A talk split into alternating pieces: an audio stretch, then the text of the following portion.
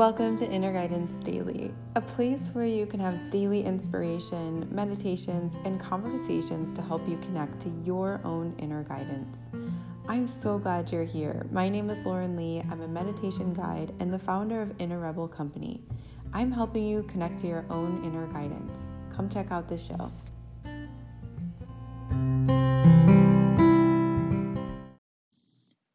Welcome back to Inner Guidance Daily. How are you guys doing today? How are you feeling? If this is the first time you're here, welcome to the show. My name is Lauren and I'm a meditation guide. I'm helping you to guide you to your own inner guidance. That's a lot of guidance, right? A lot of guiding. But I'm so glad you're here for this particular episode because sometimes to get to our inner guidance, we need to be able to ask the right questions. And so I was joined by award-winning author Jenny Lee, and she shares with me how her book, Spark Change, one hundred eight Provocative Questions for Spiritual Evolution, came to be. For the last twenty years, Jenny has guided individuals to embrace change through yoga therapy and spiritual coaching. And through that process, she became aware that the right questions open the doors to the soul. Here in this episode, you'll get a sneak peek into the questions that will spark change in your life, in areas of your life like purpose. Everybody's looking for purpose right now. In areas of life of your life like love, and even into mastery. To Jenny, questions are the art of progress for our souls. Isn't that the most beautiful sentence ever? This episode will help you feel confident in your self-inquiry, which is what this book is all about. So grab a pen, some paper, and begin to become the change you want to see in the world with the book Spark Change.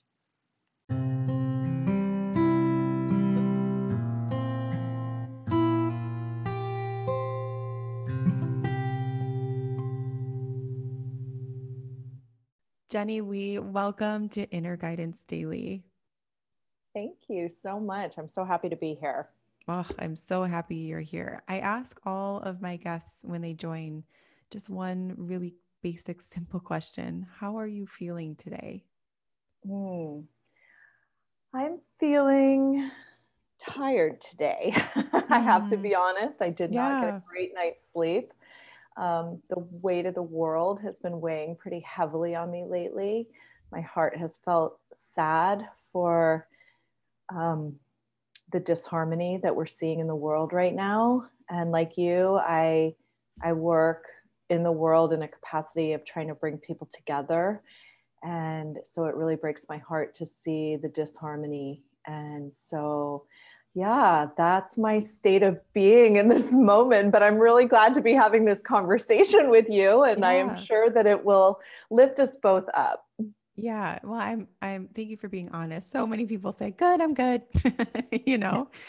Yeah. Um, and I think a lot of people can relate to how you're feeling. You're not alone. And especially people who are, you know, working to help people bring back harmony and, and, and light into their life and clarity, right? It's, it is disheartening sometimes to look out into the world and look at the state of how things are going. So I feel you, I feel you.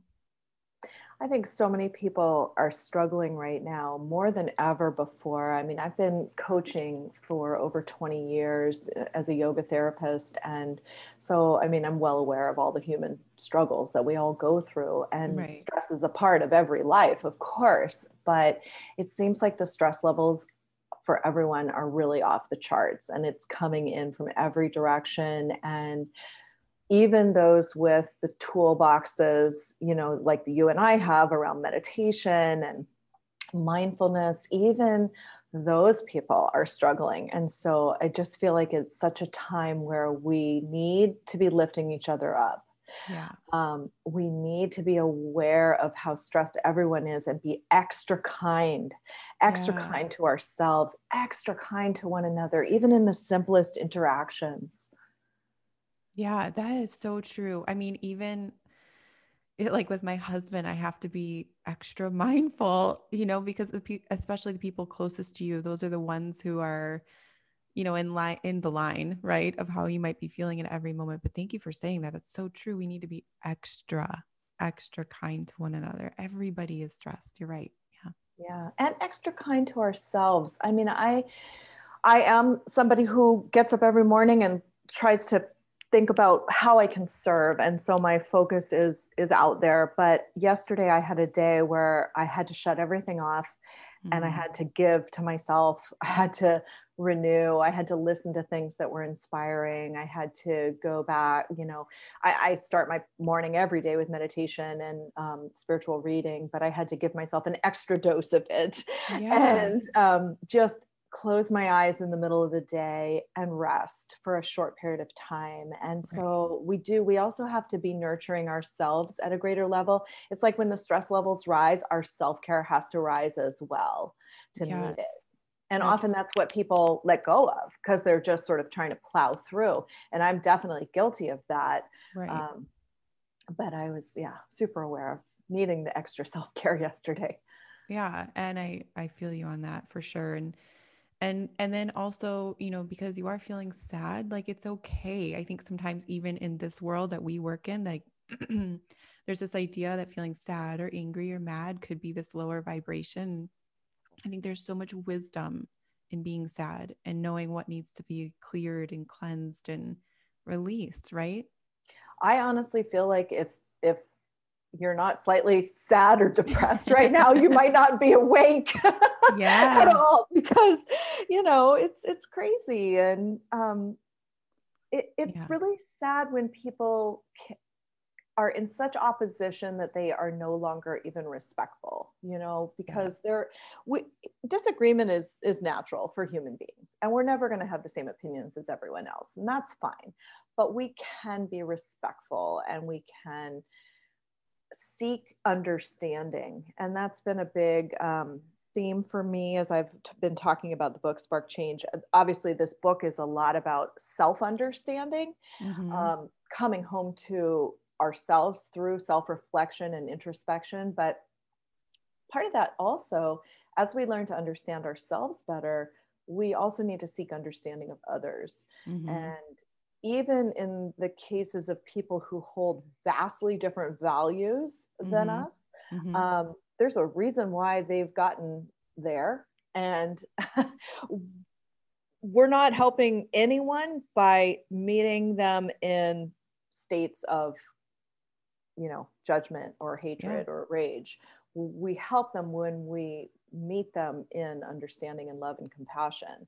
Yeah. So these core values, you know, I talk about core values in Spark Change. That's a whole chapter. And it's so important to orient ourselves around the core values that mean the most to us and to utilize them even in circumstances when we feel really enraged. You know, right. we have to come back to, well, if my core value is love and compassion, how do I hold my anger within that context? You know, right. and it's a tricky right. thing. It's really, really tricky. Yeah. Well, I think this book is so incredible. It's literally like you're gifting the world this self-introspection tool that they can use any time in their life. And I think people, you know, will continue to ask questions of themselves, at least I hope, for the rest of their lives. This book, literally, I, when I put it down and, and finished it, I was like, whoa, literally, that was my response. Oh. It's so incredible. It's so well done. Um, and the way you've organized it and grouped the questions, and the questions are just, in, you know, really going to enrich somebody's life. Before we go into the questions, I wanted to back up a little bit. Um, and we will get to the core values that you mentioned uh, previously as well, because I think this really will help guide people during this time. But one of the things that I really wanted to know more about, and now that you're here with me, which is so exciting, um, is you open the book with asking or, or suggesting that there's a moment when you're ready for more, for a deeper understanding of life or a more profound experience of it. And I was so curious if you had a moment that you recall, or maybe it was a few moments where you were like, okay, I'm ready. I'm ready for more of an understanding of life. Oh yeah. Well, there, there were definitely many moments, you know. I think that's not, that awakening doesn't happen just all at once. It happens progressively throughout our lives. So I can point to a moment when I was twenty-one and I had just graduated college and really went out seeking kind of my path. And um, my spiritual belief system. I, I tried on a few before I kind of uh, came to an understanding of my innate spirituality. And, um, but, you know, there was one moment, as you asked the question, that I don't know, maybe I hadn't thought of this moment up until now, but it's occurring to me now. And so I'll speak to it because it, it also has to do with sadness. And mm-hmm. um, there was a moment when I had, I had lost my, my second child, and um, I was just devastatedly mm-hmm. sad. Yeah. And I didn't feel like I had my people around me. I didn't feel like I had a support system. I, I felt like I was in a community that I had very different values from. And um, I remember being on my yoga mat in child's pose, just sobbing, mm. sobbing. And I just asked God, spirit, the universe, whatever you want to call it, you know, I asked, please help me, give me someone to understand me, help me find my people, help me to feel connected in some way. And I don't know, I just think there are a lot of people who get to that place and mm-hmm. maybe they don't have a spiritual understanding of themselves, or they don't have that community of support. And it's, it's a scary place to be, you know, and this is why people become so depressed and turn to so many things that are not really healthy for them, because they're, it's such an uncomfortable place. I, I was blessed to very quickly meet some people that became great supports for me and for my spiritual growth. And for that, I'm profoundly grateful. And, and ultimately, you know, twenty years later, found um, a spiritual teacher uh, through reading Autobiography of a Yogi. So Paramahansa Yogananda is my greatest spiritual teacher. And um, his writings, his work has really helped me to understand myself and um, our connectedness at a spiritual level in a way that I never had before. And so I think when we get really sincere about wanting change, and this is, is part of why I wrote what, that, what I did, what you mentioned in Spark Change, is that mm-hmm. when we get to that point of total surrender and there's no more like, oh, I can do it, or the answer's out there, or I got this, or I'll figure mm-hmm. it out, or no ego left, like mm-hmm. literally just on my knees in tears, like help, yeah. help, yeah. where that prayer is just help. Yeah. Um, And that's when help comes. I really do believe it, but it often takes a level of surrender that is beyond what we think we have done before. Right. Right. And I, I relate to that so much. I think, and I think a lot of people are too, especially during this time, a lot of people are just on their knees saying, help, you know, help, help us right now. And I truly think that this book can help a lot of people, guide you to, you know, maybe that new, that teacher, or to that place in your life, or clarity. And I really recommend picking up the book. So I thank you for sharing us, you know, sharing with us a little bit more about your experience with a, a moment of being ready for more, or looking for more, a more profound experience of life.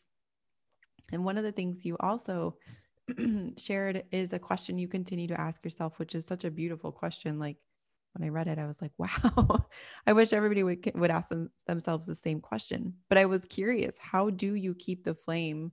This is, these are your words. How do you keep the flame of your personal evolution towards love alive in your heart? Mm-hmm. How do you do that?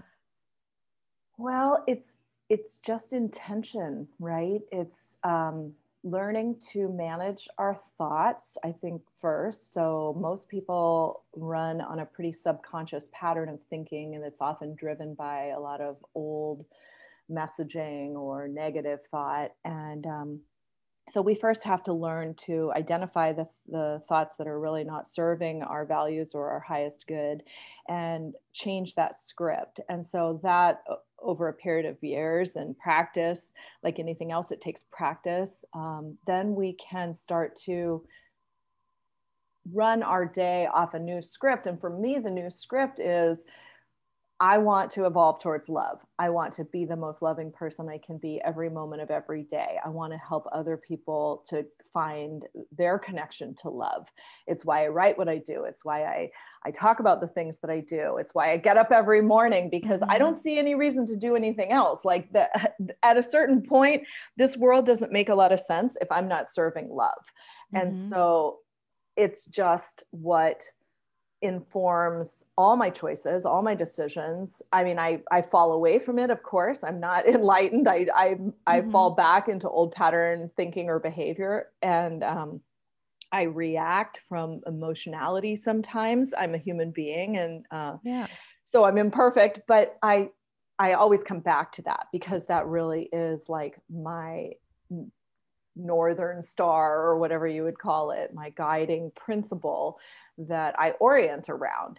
And so I think once you find that for yourself, that is purpose, right? Yeah. A lot of people are talking about, well, purpose these days. And there is a chapter also on, on purpose. And there's mm-hmm. lots of questions that help people understand that at a deeper level for themselves, because it's not just going out and doing some massive thing in the world. It's our purpose is, is in every moment of every day, you know, how we talk to our spouse or our friends, our children. It's, it's, it's in innate in all of that. Yeah, absolutely. How did you know this was true for you? Like, as you're talking about, you know, like finding love is the path, and, and really what else is there to do? How did you like find that that is the truth for you? It seems obvious, I understand, but how did you know that that's true for you? Well, when, when we align with our highest truth, and I don't mean just the truth of the moment, like this is what I'm experiencing, you know, people use it as that sort of as their truth in air quotes. Okay, it might be what you're experiencing in this moment, but that's not necessarily highest truth. But highest truth, when we get aligned with that, and by aligned, I mean, we, we step into living a principle, like trying to live love in every moment. Um, when we, when we step into that, it just feels right. It feels peaceful. It's like when we're um, tapping our intuition. Uh, two of the things that I always tell people about intuition is it will always feel peaceful and it will always feel consistent. So you won't get six different messages. You're going to get the same message over and over and over, and it's going to feel peaceful, even if it's difficult. Mm-hmm. Kind of advice from the soul uh, mm-hmm. that's coming through your intuition. It might be a very challenging thing that you're being called to do, but you're still going to feel peaceful about it, and it's going to be a consistent message. So that kind of alignment is how we know we're we're in truth. Yeah. Wow. Love that. Uh, there's something I adore so much about this book, and I wanted to share it with you and, and obviously all the listeners. I adore that this book is guiding people to self-inquiry, to unearth answers for themselves, rather than you just saying, okay, here's the easy button, do this, right? Why can't we just tell somebody, hey, do this, and this is how you do it, and then set them on their way? Oh, well, you can, and lots of people do, but here's the funny thing is that people don't do it. Right. In fact, they'll even ask you, like, I mean, I've had coaching clients who have come in and said, you know, tell me what to do. And so I give them practices and they don't do them. So it doesn't really work. Um, and, you know, obviously everybody, well, I shouldn't say everybody, but lots of people love to tell other people what to do. Right. It doesn't work. It just right. doesn't work. So right. this What I'm proposing through Spark Change, this practice of self-reflection or self-inquiry, is really the only way for anyone to make personal change. Because until we come to our own answers, we, of course we need guidance, and of course we need suggestions. And that's why there are wonderful teachers out there all over the world sharing great things that we should be reading and studying and trying. But until we kind of come to know it in our own being, it's like undigested food. You know, it just doesn't really nourish us. And so we've got to put it into our own being in a way that we assimilate it and it becomes a part of us. And so the questions are meant to do that. It's like dropping a bit of nourishment in for someone, giving them a little guidance on how to chew on it. And then it's up to them to do so and internalize it, embody it, and see if it's truth for them. Yeah.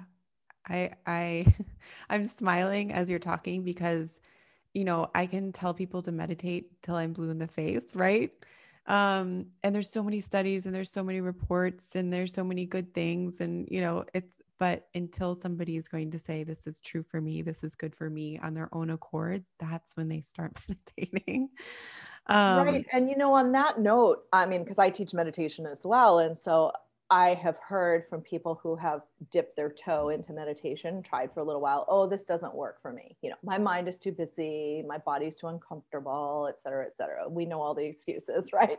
And um, the thing is, is you can't make an assessment about whether it's true for you until you've practiced it at the depth and the length of the people who are telling you that it is true. Mm. So okay, yeah. Sit back down on that cushion and do the practice for another ten years. And then yes. We'll talk about it, right. Whether it's not true for you. Because I mean, I'm ten years, ten plus years into daily meditation, and I'm still restless and my mind yeah. still gets busy, but I right. also know that I have I feel the effects, and I feel the effects when I don't meditate. And so oh, yeah. it is a, it is not something that comes easily, I don't think, to anybody, except maybe my husband. He's has, he's a natural meditator. When I met really? him, he just, yeah, I shared my practices with him and he just dropped in. He's like the most silent being. Must be some past life karma. I don't know. Right. Something. How cool. Um, what is a question that your life is asking you right now? Yeah. So that's one of my favorite questions, you know, is, um, what is life asking of me right now? Yeah. Um, and that one has changed. It changes constantly for people. It has changed constantly for me. It, it has seemed, has seemed to sort of change decade by decade for me. But I think right now, given, um, the stage of my career that I'm in and the the kind of expansion and growth that is happening with Spark Change, um, life is really asking me to look at how do I maintain balance um, between giving and to others and giving to myself so that I can continue to give to others. It's kind of mm-hmm. where we started the conversation. It's mm-hmm. like, I'm, I'm, my tendency is to be a doer and a giver. And I know that in order to do that efficiently, effectively, I have to also take care of myself. And that I tend to, I was talking to an Ayurvedic consultant the other day, and she's, she was telling me my constitution is very pitta, and how pittas can be losing a limb and they'll just keep going, you know, because yeah. they're, they're so focused on what they're doing that they're, they just don't take any mind to their bodies half the time. Yeah. So that's my challenge right now is, is the self-care balanced with the other care?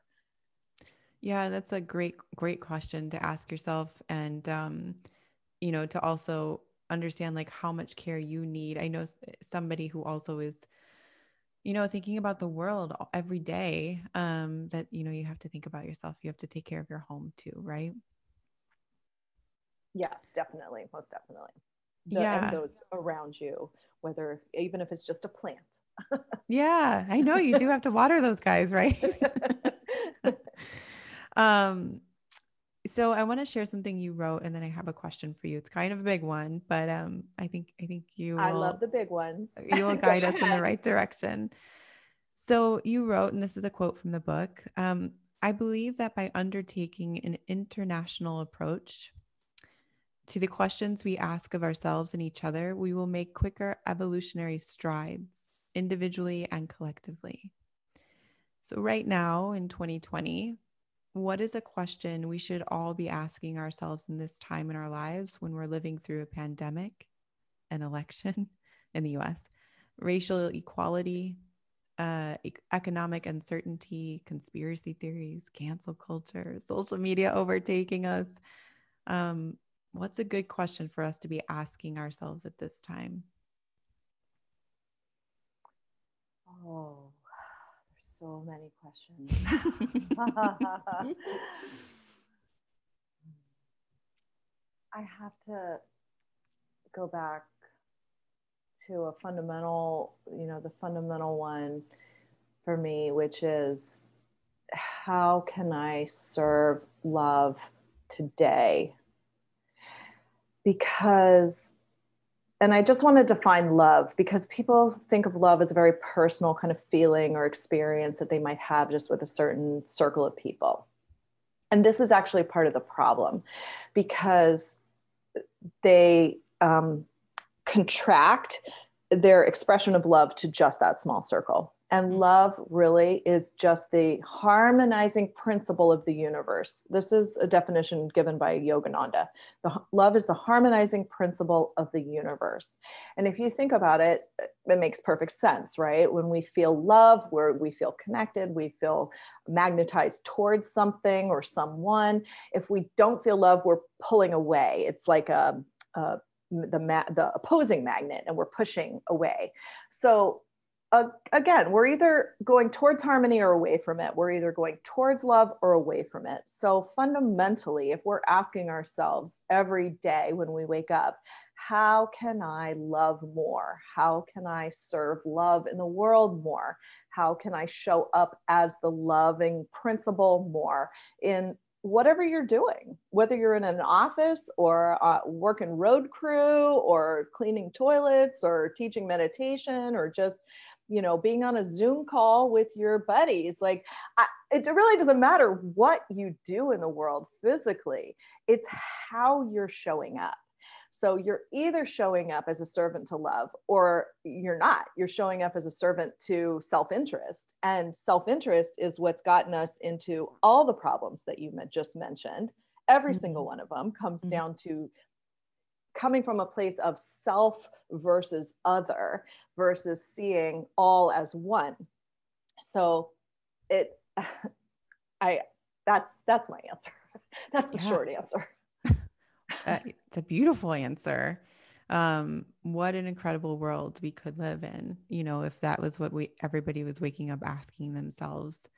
And to your point, no matter what it is you're doing, you don't have to be a meditation teacher, yoga teacher, spiritual philosopher, you know, any of those things, to be able to ask yourself, where can I love more today? Where can I be a ser- of service to love today? Um, so I think that's such an incredible question to ask during and this I'm gonna- I'm going to jump in and just add one more thing, Lauren, which is sometimes people think of love as sort of this soft, fluffy emotion. And I'm just going to call B S on that, because love is a force. It is a force field, and it is the strongest power in the universe. And for us to step into that with every fiber of our being takes incredible strength and fortitude. It takes incredible strength to stand in the face of darkness and hatred and meet it with love. There is nothing stronger than that. Wow. I hope everybody listening is letting that sink in, because that's incredible. Thank you for for sharing that and, and adding on to it. We, I don't think a lot of people think that love is a force. And I think that's something really, I hope people begin to think more about. That's incredible. Thank you. One of the things that I found myself doing in this book is I would, you know, look at a question and be like, hmm, right. What is this going to tell me about my life? Right. Um, and so I think a lot of people might run into this experience. So I wanted you to have some time to talk about it. And you even mentioned it in the book, and it's a, be- a beautiful uh, sentence. And I want to re- share it with here with everybody. Um, you wrote, we must be able to raise difficult questions. And again, this is also something we can think about in twenty twenty. We must be able to raise difficult questions without falling prey to the negative or judgmental inner critic. So as I mentioned, so this, you know, I'm human. And I think everybody has this judgment, judgmental voice, this negative inner critic that lives within us. And um, some of the questions, you know, I would hear that critic, that judgment. Um, so what would you say to somebody, you know, to help them not fall prey to that voice, that inner critic? Well, thank you for sharing that sentence, because this is something that I like to call out in most every conversation that I have about this book is um, whenever we talk about self-inquiry, self-analysis, the tendency, because so many people do have that kind of inner critic, that negative thought script going on, um, the tendency is to fall into a lot of self-judgment when they look at some of these questions. And in fact, I've even had people say, oh, I opened it up to X question. I couldn't deal with that one, shut the book and walked away. I had a good, right. really good client say that to me the other day, and I, we right. laughed. I was like, okay, well, we'll just come back to that one.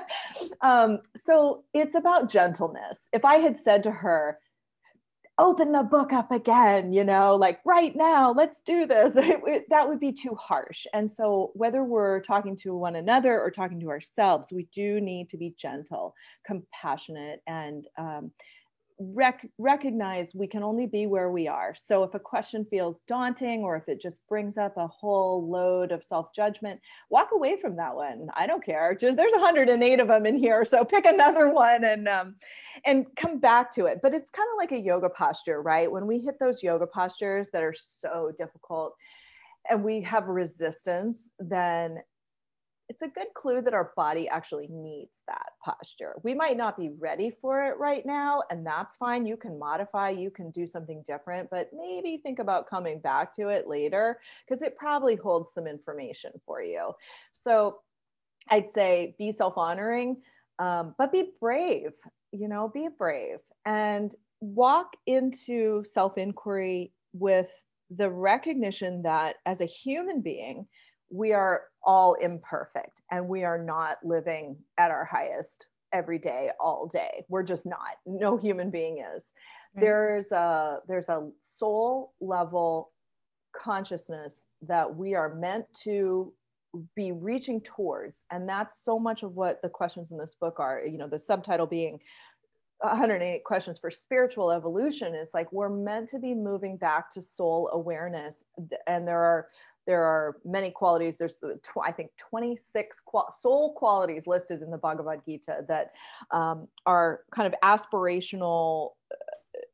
Well, not even aspirational. Like, they are who we are at a soul level, but we are living in such an egoic consciousness right now as human beings that we are not embodying all of them. So as we undertake self-inquiry, it's like, well, how do I need to, and I think this is even one of the questions in the book, like, how do I need to re-embody this soul quality, or what mm-hmm. soul quality do I need to embody more today, I think is the question. But so it's like, okay, we can, we can just assess. It's uh, like being the neutral observer. Okay, I'm here. I want to be over here. How do I get there? And it's not a judgment. We, we really have got to keep that judgment factor out of there. It's not bad that you're at point A. It's just a recognition that you're at point A and you want to go to point Z. That's all it is. Right. Yeah. Thank you for doing that, because I, I mean, we, we live in a very judgmental world. And so it's very easy just to stop there, right? To just get kind of frozen in this judgment and the criticism of yourself. So I think being easy and soft and neutral, right? Those are such good keywords to help people guide them. If you are looking at a question and it brings up a lot of judgment and criticism within yourself, that you can come back. Uh, you can just note that's where you are and keep moving forward in your question. So I think that's good clarity. Yeah. And there's another question in the book. I'm not sure the number, but it's um, how can I replace judgment with love? And so just to hit the, the love note again, um, It's about, it's again, it's about replacing that thought, right? So if self-judgment comes up and you ask, ask yourself the question, well, how can I replace this self-judgment with self-love instead? That's a super important changing of the script inside. Um, you know, okay, I recognize that I'm meeting myself in self-judgment right now. How can I meet myself in self-love instead? Right. Totally. I know that you have coached a lot of people in, um, I'm sure you have a very, uh, you have a really good insight into this next question. Um, but a lot of people right now are in a very transitional place. A lot of change is happening very quickly, changes that we didn't decide to have. Um, and then changes maybe perhaps that we had to do, and, and maybe some things that we were, we're deciding for ourselves. Why is change so hard? Why? What is, what is it about it that is so hard for us? I don't know why humans resist change as much as they do. I mean, because change is really a part of the whole natural universe. Obviously, we're changing constantly throughout our lives. There's there's nothing in the natural world that isn't in constant change, really. So um, I it's I think it's just a trick of the mind. You know, it's like when we step into a relationship where we finally met that person and we're so in love, and it's like, oh, don't ever change, you know, right. Stay exactly as you are right now. And it's of course ridiculous, because you're going to change in the very next breath. You're both going to change in some subtle way. And so we can't possibly stay in any kind of homeostasis, but we, but the human system does kind of, I don't know, want that. So it's about, again, I'll go back to a yoga um, analogy, which is what I often say when I'm teaching people balances, which is don't expect to stay in that balance posture forever. The practice is learning to move into it, fall out of it, move back into it again, fall out of it, move back into it again, with no judgment again. Like, who cares if you hold your tree pose for one breath or fifty? Like, if you fall out of it at fifty breaths and you're having a complete inner tantrum and beating yourself up because you didn't make it to sixty breaths, what good is that tree pose? Like, if you right. can stand there for one breath, fall out of it with grace and with compassion for yourself. Oh, okay, good. I, I got one breath in my tree pose today, and then move back into it peacefully. You're doing a much better practice. Right. Absolutely. And that, I think it's a practice, right? Right. So, um, being able to effortlessly or easily, you know, without judgment, coming back to the practice without, you know, judging yourself all the way to coming, coming back is, is a really, I think sometimes really insightful for people to know where they are in their in their practice, right? Exactly. And I'm sure this, I would imagine this is something that you tell people in coaching meditation, right? It's yeah, like, yeah. Of course the mind is going to wander off, yeah, but you're just going to gently bring it back. Exactly. Again and again and again. And that's more or less what meditation allows you to do, right? It's the awareness to come back without this resistance and the judgment and the criticism. So yeah. Okay. Um, So there's one hundred eight questions in the book, and I was hoping maybe we could do just some rapid fire kind of style. Um, I'm going to highlight some of my favorites um, and have you just share more about that question for people, and uh, we'll see how many we get through and, and where it ends us. But um, yeah, I think that would be kind of interesting for people. Okay. Don't give too many of them away.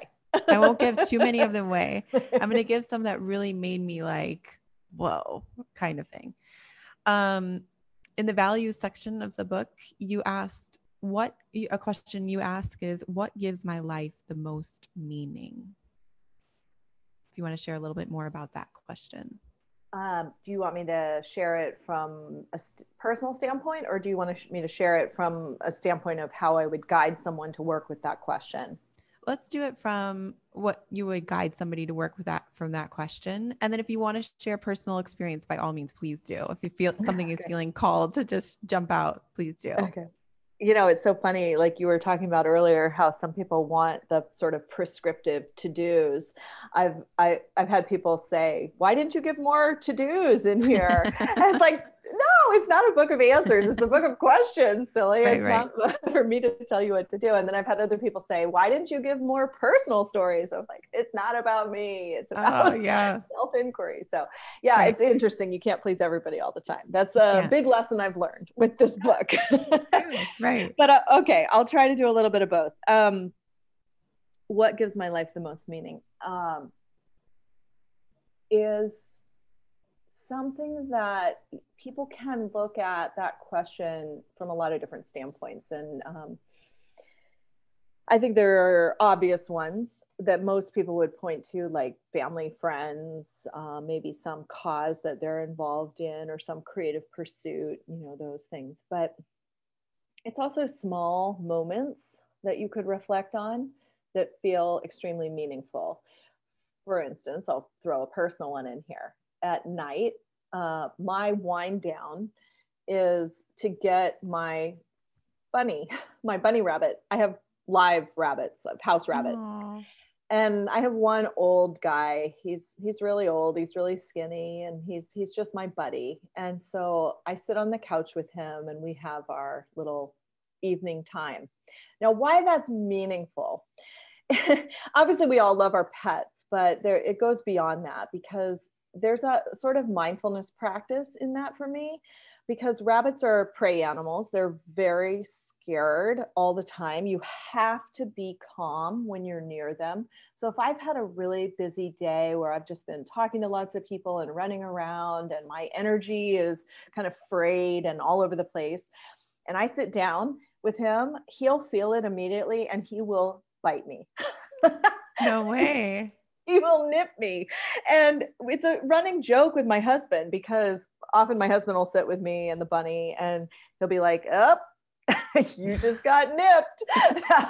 And it's like this, uh, this reminder to like, bring it down, bring right. the day down. This is relaxation time. This is time right. to wind down and be present with my husband and my pets. And so it's, it's, It's very meaningful to me. You know, it's, it might sound like a super silly example to some people, but it's actually very meaningful to me on many levels. So these are the kind of things that I, I throw that in there as an example of, it doesn't have to be big macro level things of meaning. It can also be micro level things that give your life meaning.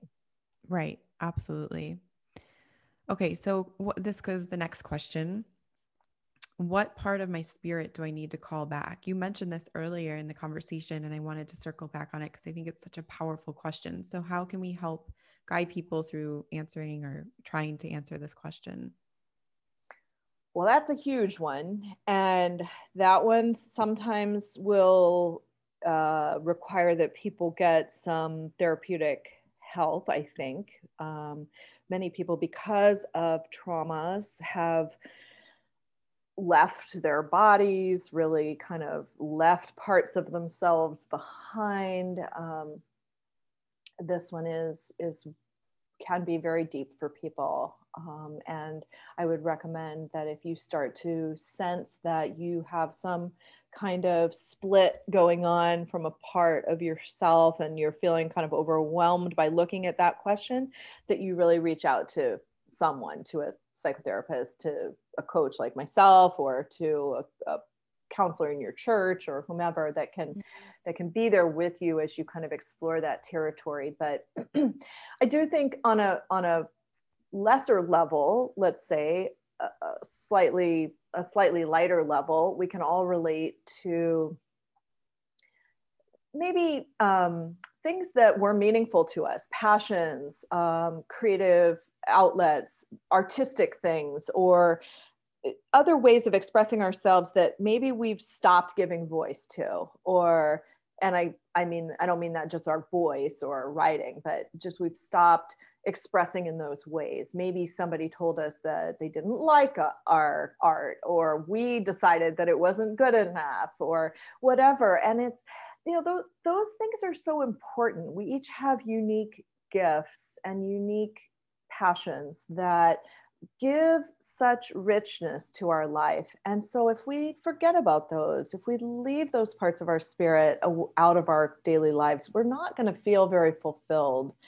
And we're not going to be really living the totality of what we're meant to be living, I don't think. So thinking about ways in which you've stopped singing, dancing, speaking, um, expressing. That's also a big part of that one, I'd say.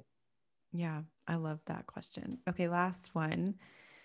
And I think this is something that everybody can um, really benefit from right now. I, I think there's literally one hundred eight questions people can benefit from, but this one um, really jumped out to me, and it's under the mastery section. So it's, you know, towards the end of the book. And um, I was hoping you could share with us, you know, guide us a little bit through the question. And if there's something you want to share personally as well, you know, we are all ears.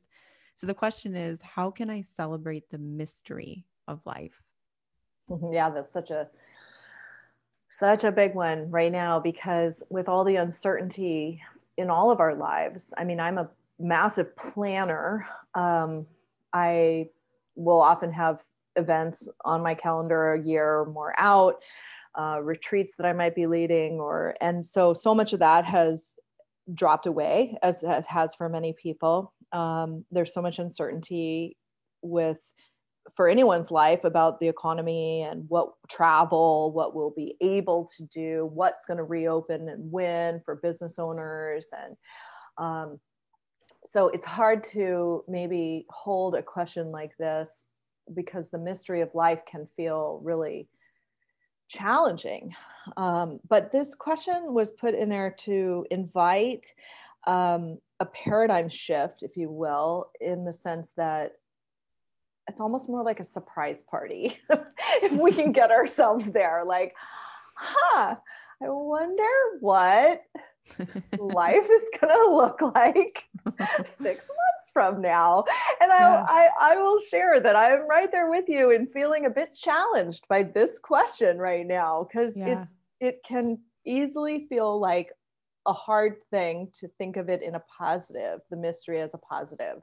Mm-hmm. But ultimately, Ultimately, I do believe that spirit has harmony as its essence, and we are moving towards that. It might be a very long cycle, um, but it doesn't have to be a long cycle for any one of us. So we are responsible for our own consciousness. And that's one of the basic principles of this book, is that we are only responsible for our own internal change, and, and we are very responsible for that. And we are accountable to everything that's happening in our own lives, in that sense of how we're holding it in our consciousness. So, so from that standpoint, we can trust that if we're moving towards harmony in ourselves, then life is going to support that. And we don't know how or what that's going to look like exactly. It might look completely different from anything we've ever seen before.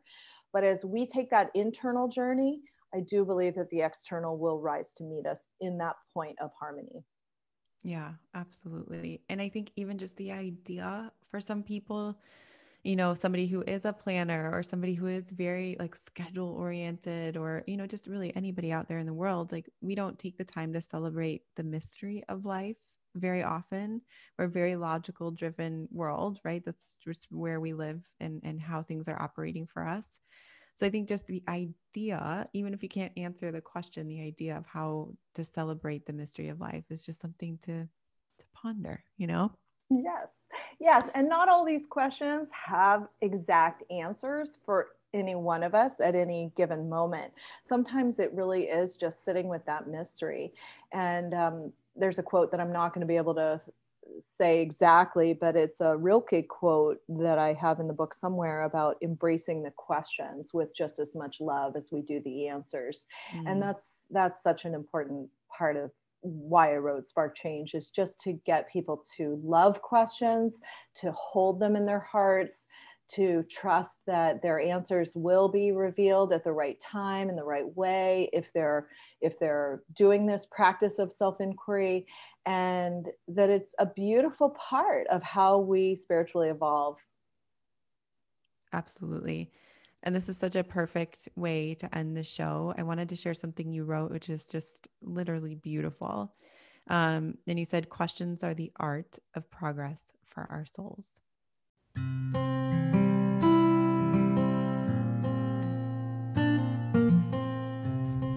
Thank you so much for tuning into this episode and for subscribing to Inner Guidance Daily. If you haven't already subscribed, what are you waiting for? Do it. And if you're listening to this podcast on iTunes, I would love it if you could leave a review. It helps to reach more people and it helps to shape the podcast. I look at every single review and I listen to all the feedback. If you feel like this podcast is beneficial to you, I would love it if you would pass it along to anybody else that you think would benefit from this information. One last thing. If you're on Instagram, please let me know. Follow me at inner rebel dot co. Tag me when you listen to this episode or to this podcast. Let me know what you think. I'm so grateful to know you. I'm so grateful to be serving this community. Thank you so much for tuning into Inner Guidance Daily, and I'll see you on the next episode.